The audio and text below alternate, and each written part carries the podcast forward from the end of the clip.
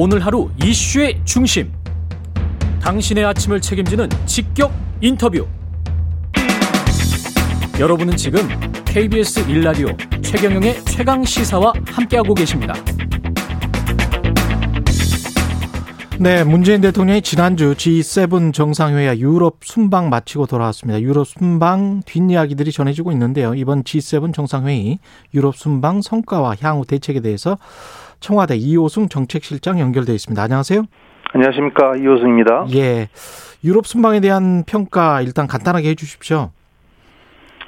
네, 현지에 가보니까요. 예. 대한민국 위상이 이제 사실상 여덟 번째 선진국 아닌가. 그러니까 G8에 해당될 만큼 높아졌음을 느꼈습니다. 예, 주요 선진국들이 각 나라가 처한 어려움하고 세계가 공통으로 직면한 문제들을 한국과 함께 해결해 나가자고 적극적으로 요청을 해오는 그런 분위기였습니다. 예, 이제 대한민국이 그동안은 선진국을 이제 따라하기에 바빴다면 음, 이제는 선진국들과 대등한 위치에서 백신의 공급이라든지 디지털 전환, 기후 변화, 뭐 민주주의나 자유무역 등의 세계의 현안 해결을 주도해 나갈 만한 역량이 생겼다는 어, 자신감을 가지게 되었습니다. 어떻게 생각을 해보면 뭐 중국이나 스페인 정도 빼놓고는 우리가 그 경제 규모로 보면은 G10 안에 왔다 갔다 하잖아요. 네, 네. 예, 그래서 이제 서방권에서 봤을 때 G8에 속할 만한 경제 규모기는 하죠. 이 네. 지금 G7의 어떤 성격을 본다면 네. 어떤 인상적인 장면이 있, 있으셨나요? 그렇게 해서 이제 위상의 변화를 체감을 했는데 예. 이게 이제 뭐 저의 개인적인 느낌인가라고 또 자문해 보기도 했습니다. 예, 그래서 이번 순방에 함께한 여러 이제 매체의 기자분들이나 예, 다른 수행원들에게도 이제 물어보았는데 이제 비슷한 대답을 들을 수가 있었고요. 예, 이러한 그 한국의 위상 변화는 어 우선 그 해당 선진국들의 눈에 한국이 어떤 모습으로 비춰지고 있었는지를 생각해 볼 필요가 있겠습니다. 예. 먼저 이제 오스트리아 총리는 world champion이라고 지칭을 했습니다만 어떤 부분에서 world champion이라 이제 그랬죠? 코로나 극복 과정에서 이제 방역에 성공을 했고 예, 이제 경제에 있어서도 어 상당히 빠른 회복을 했다는 것이 이제 첫 번째 그 인식의 토대가 되었을 것이고요. 오스트리아 총리가 예, 네네. 이제 다른 그 G7에 속하는 정상들도 그러한 표현들을 어 평가들을 하곤 했습니다. 예, 두 번째는 세계 질서가 이제 경제와 안보가 서로 결합되는 방향으로 가고 있거든요. 예, 그 과정에서 한국이 미래를 지향할 수 있는 기술, 기술을 음. 가지고 있다고 봅니다. 예, 뭐 반도체나 배터리, 뭐 백신, 그다음에 디지털과 그린, ICT와 관련된 기술이죠. 세 번째는 한국의 문화입니다. 다들 알고 계시지만 K-팝, 뭐 K 영화나 드라마, 음식 등 한국 문화가 세계적으로 매력 포인트가 되고 있다는 점을 느낄 수 있었습니다. 예. 지금 말씀하신 대로 글로벌 공급 체인에서 한국의 반도체 배터리 굉장히 중요해졌고 백신도 이번에 글로벌 백신 허브로 역할을 할 수 있을 것 같다. 어느 정도 그 주요하게 될 것 같다 그런 생각이 들던데 이거는 어떻게 생각하세요? 어, 지난달에 한미 정상회담이 있었죠. 예. 거기 계기로 이제 글로벌 백신 허브 구상을 정부가 구체화했는데 음. 이번 유럽 순방에서는 그 영역을 유럽으로 한 단계 더 확장을 한 것입니다. 예. 먼저 그런 음, 글로벌 백신 허브 전략을 추진할 수 있는 힘은 무엇일까요? 한국이 세계 2위의 바이오 의약품 생산 능력을 가지고 있거든요. 어. 지금도 이제 국내 기업들이 아스트라제네카나 스푸트니크 V 같은 백신을 생산 중이고 1위는 노바- 중국인가요? 미국입니다. 미국 미국 입니까? 예. 네. 노바백스하고 이제 모더나와는 생산 계약을 체결을 이미 해서 준비를 하고 있는 상태입니다. 예.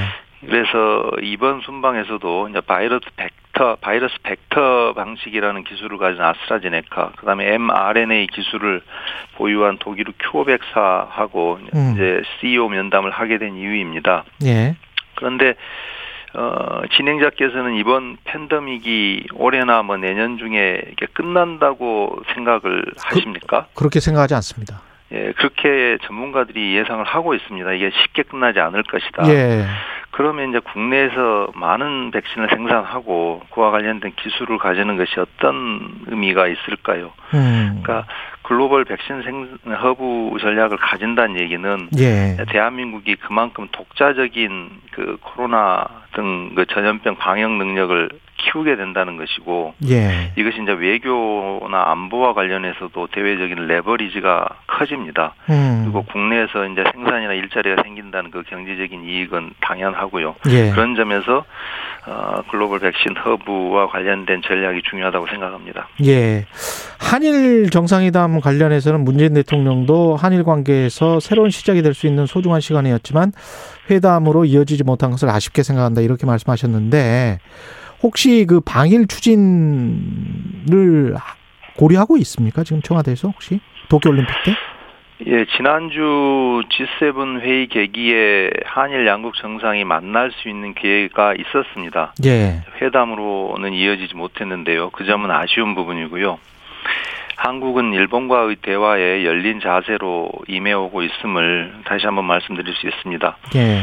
이번 동경올림픽은 지리적으로 이제 가장 가까운 나라에서 열리는 대회고 예. 작년에 한 차례 연기가 되었지 않았습니까? 예. 그래서 더 이제 의미가 깊다고 봅니다. 다만 이번 올림픽 계기로 방위를 추진할지 여부는 현재 정해진 바가 없다는 없는 것으로 알고 있습니다. 아, 지금 도쿄올림픽 계기로는 방일 추진 없다.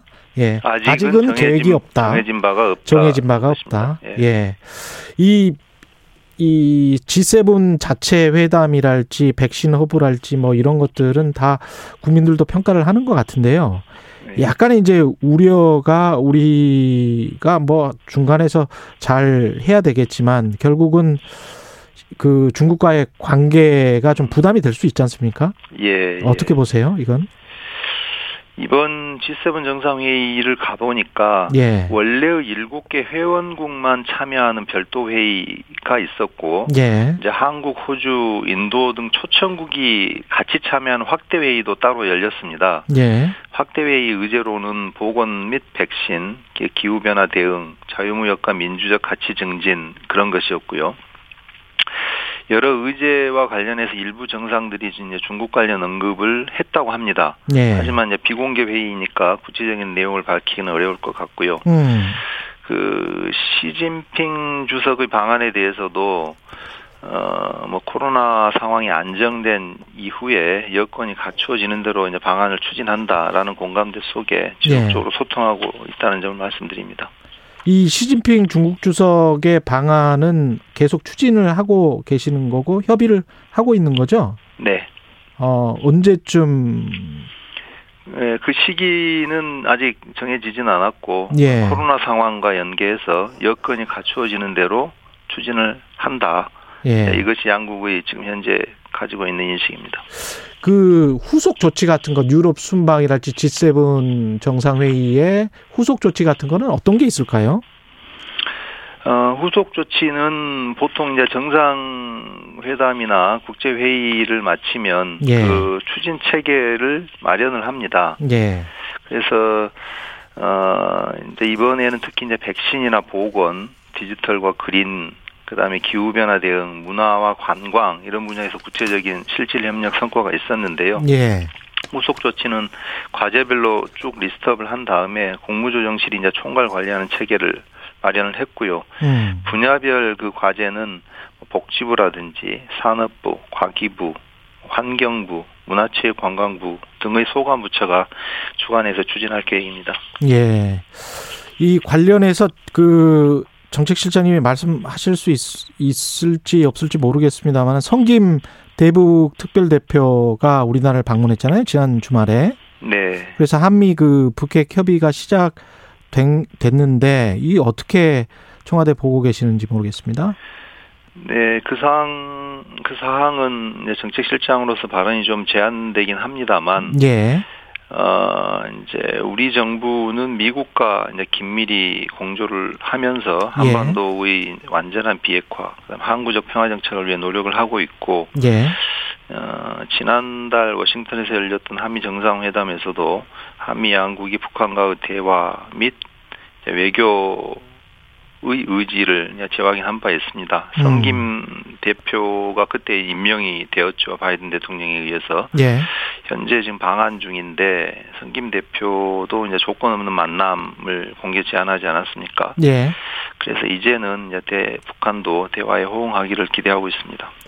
그 어떤 백신 협력이랄지 이런 것들은 추진을 지금 하고 있는 건가요? 아니면 이야기는 계속 나오고 있는 것 같아서. 아직 구체적인 상황은 없고요. 예. 북한에 대한 백신 지원 관련해서 음. 어, 대통령께서도 우리가 이제 글로벌 백신 허브의 역할을 앞으로 이제 더 넓혀서 하게 될 것입니다. 예. 그러면 북한도 당연히 협력 대상이 될 것이고 예.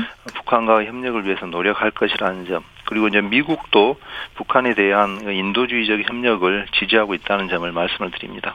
정치 현안도 약간 좀 여쭤봤으면 좋겠는 게 일단 인사가 났는데 청와대 청년비서관에 이제 25세 박서민 전 민주당 최고위원 정무비서관에 47세 김한규 전 민주당 법률대변인 임명을 했거든요. 네. 청와대 안에서는 어떻게 받아들이고 계세요?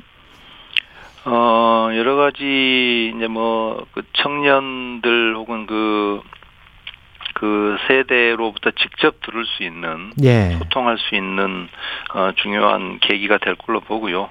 어, 정책을 형성하고 토의해 나가는 과정에서도 큰 기여를 할 것으로 보고 있습니다. 실장님은 그 전에 이분들을 좀 아셨습니까? 아니면 아닙니다. 예. 개인적인 인연이나, 예. 어, 그런 거는 교류는 없- 현재까지는 없으시고요. 없습니다. 예. 예, 예. 그 어제 이제 김지표 의원 그 종부세, 양도세 완화 관련해서 더불어민주당 이야기를 했거든요. 그 부동산 네. 특위 관련해서. 근데 이게 어떻게 보십니까? 기존에 문재인 정부 청와대의 부동산 정책 기조하고는 좀 많이 다르잖아요. 전혀 상반됐다고도 볼 수 있는데 종부세 완화 같은 경우. 네, 여당이 이제 특위를 구성을 하고 예. 그다음에 그에 이어서 이제 의총을 열었거든요. 예. 그래서 이제 장시간 토론을 하고 또 투표를 통해서 어, 결정한 사항입니다. 그래서 존중을 해야 된다고 보고요. 예. 다만 이게 이제 법으로 정해지는 과정에서 음. 이제 1주택 실수요자 부담 경감이라는 그 취지를 살리는 한편으로 예. 투기 수요 억제와 같은 그간의 정책 방향이라든지 음. 조세 제도의 운영상 문제점 등이 충분히 그 고려되도록 어, 여당과 긴밀히 협의해 나갈 계획입니다. 투기 수요를 차단하자라고 문재인 정부에서 이제 처음 그 처음부터 주장했던 김현미 장관이 주장했던 이유 그리고 문재인 청와대가 이렇게 했던 거는 주택 시장의 가격 하향 안정화를 목표로 했었던 거잖아요. 지난 4년 동안. 네. 근데 이게 지금 민주당 부동산 특위에 나온 그 안들을 보면 이게 주택 시장의 가격 하향 안정화와 관련이 있나 이런 생각을 하게 돼요. 이거 어떻게 보세요? 정부가 가진 이제 정책 방향은 음. 투기 수요를 억제를 하고 예. 1주택과 같은 실수요자는 최대한 보호를 한다. 그다음에 이제 공급 확대를 통해서 시장 안정을 기한다. 이런 정도의 방향입니다. 예. 원칙이고 그래서 그러한 원칙 하에서 어, 협의를 해 나가도록 그렇게 하겠습니다. 그 다음에 야권에서 특히 이제 유승민 전 의원 같은 경우에 상위 2% 종부세 같은 경우는 가격을 하는 게 아니고 이제 2%라는 퍼센티지를 하는 거잖아요. 법률로. 네. 그러면 이게 정책 안정성이 없다. 세상 어디에도 없는 세금이다. 이렇게 이제 비판을 하고 있거든요. 네. 예. 그래서 그 취지는 일정한 비율의 고가 주택을 대상으로 종부세를 부과하자는 것일 겁니다. 예. 그래서 그것이 이제 세법에 반영돼서 운영될 때 어떤 불확실성 요인이 있겠죠. 예. 그래서 그러한 것을 어떻게 어, 최소화할 수 있을 것인지 음. 어, 고민이 이제 필요하다고 봅니다. 청와대는 정책적으로도 참 고민스러운 게 김진표 그 의원 같은 경우는 표 때문에 약 100만 표 가까운 표 때문에 대선 고려하지 않을 수 없었다. 종부세 완화가 이런 이야기를 했단 말이죠. 근데 네. 이, 이런 그 생각이라고 할까요? 이런 스탠스에는 찬성하십니까? 어떻게 보십니까? 어, 정책실에서는 직접적으로 그런 고려는 하지를 않고 있고 다만 예. 어, 부동산 시장의 안정 뭐 국민들의 이제 주거 복지 측면 이런 것을 이제 충분히 이제 감안을 해야 된다. 그것이 예. 이제 우선적인 목표가 될 것입니다. 예. 알겠습니다. 그러면 법률이 확- 확정이 되면 뭔가 청와대에서 다른 이야기가 나올 수도 있겠습니다. 아니면 법률이 그 정해지는 그 과정에서 이제 법률을 마련하는 과정에서는 예. 이제 당정간에 조금 더 아주 세밀한 부분에서 설계를 어떻게 해야 될 것인지에 예. 대한 논의가 있을 것이고요. 예. 또그 입법 되는 과정에서도 여러 가지 왜냐하면 어떠한 제도든 뭐그 장점만 가지고 있고 단점이 없거나 그냥 그 반대의 상황은 아니거든요. 그렇습니다. 그래서 이제 예. 그 제도가 갖는 장점은 키우면서 음. 이제 가질 수 있는 문제점들은 최소화하는 것이 어, 필요하다고 봅니다. 재난지원금 같은 경우는 오늘 보도를 보면 70% 정도 하위 70%를 주고 캐시백을 도입한다. 이게 이제 당정간 좀 어, 공감대가 형성됐다 이런 보도가 나왔는데 청와대 생각은 어떻습니까? 이 관련해서는? 네. 이제 정부와 여당이 2차 추경을 준비를 하고 있습니다. 예. 코로나로 인한 그 소상공인 등 피해 계층이 있고 어, 지원을 해야 되고요. 백신을 이제 더 확보하거나 접종을 강화하는 쪽에서 이제 비용도 또 필요합니다. 예. 그리고 이제 민생을 어 지원을 하면서 지역 경제도 또 보강을 해줘야 되는 상황이고요. 예. 어, 그리고 이제 일반, 지금 말씀하신 대로 일반 국민을 대상으로 한 재난지원금이라든지 뭐 캐시백과 같은 소비와 연계한 지원 등의 방식도 고려를 하고 있습니다. 예. 아직 그 지급의 대상을 어디까지로 할지 음. 방식을 어떻게 할지는 아직은 확정되지 않았습니다. 하지만 네. 대략적인 공감대는 형성해 가고 있고요. 조만간 당장 간 협의를 거쳐서 구체적인 내용을 발표할 수 있을 것입니다. 네, 오늘 말씀 감사합니다. 네, 감사합니다. 청와대 이호승 정책실장이었습니다. 고맙습니다. KBS 일라디오 최근의 최강시사 1부는 여기까지고요. 잠시 후 2부에서는 여의도 정책맨 더불어민주당 홍익표 의원 만납니다.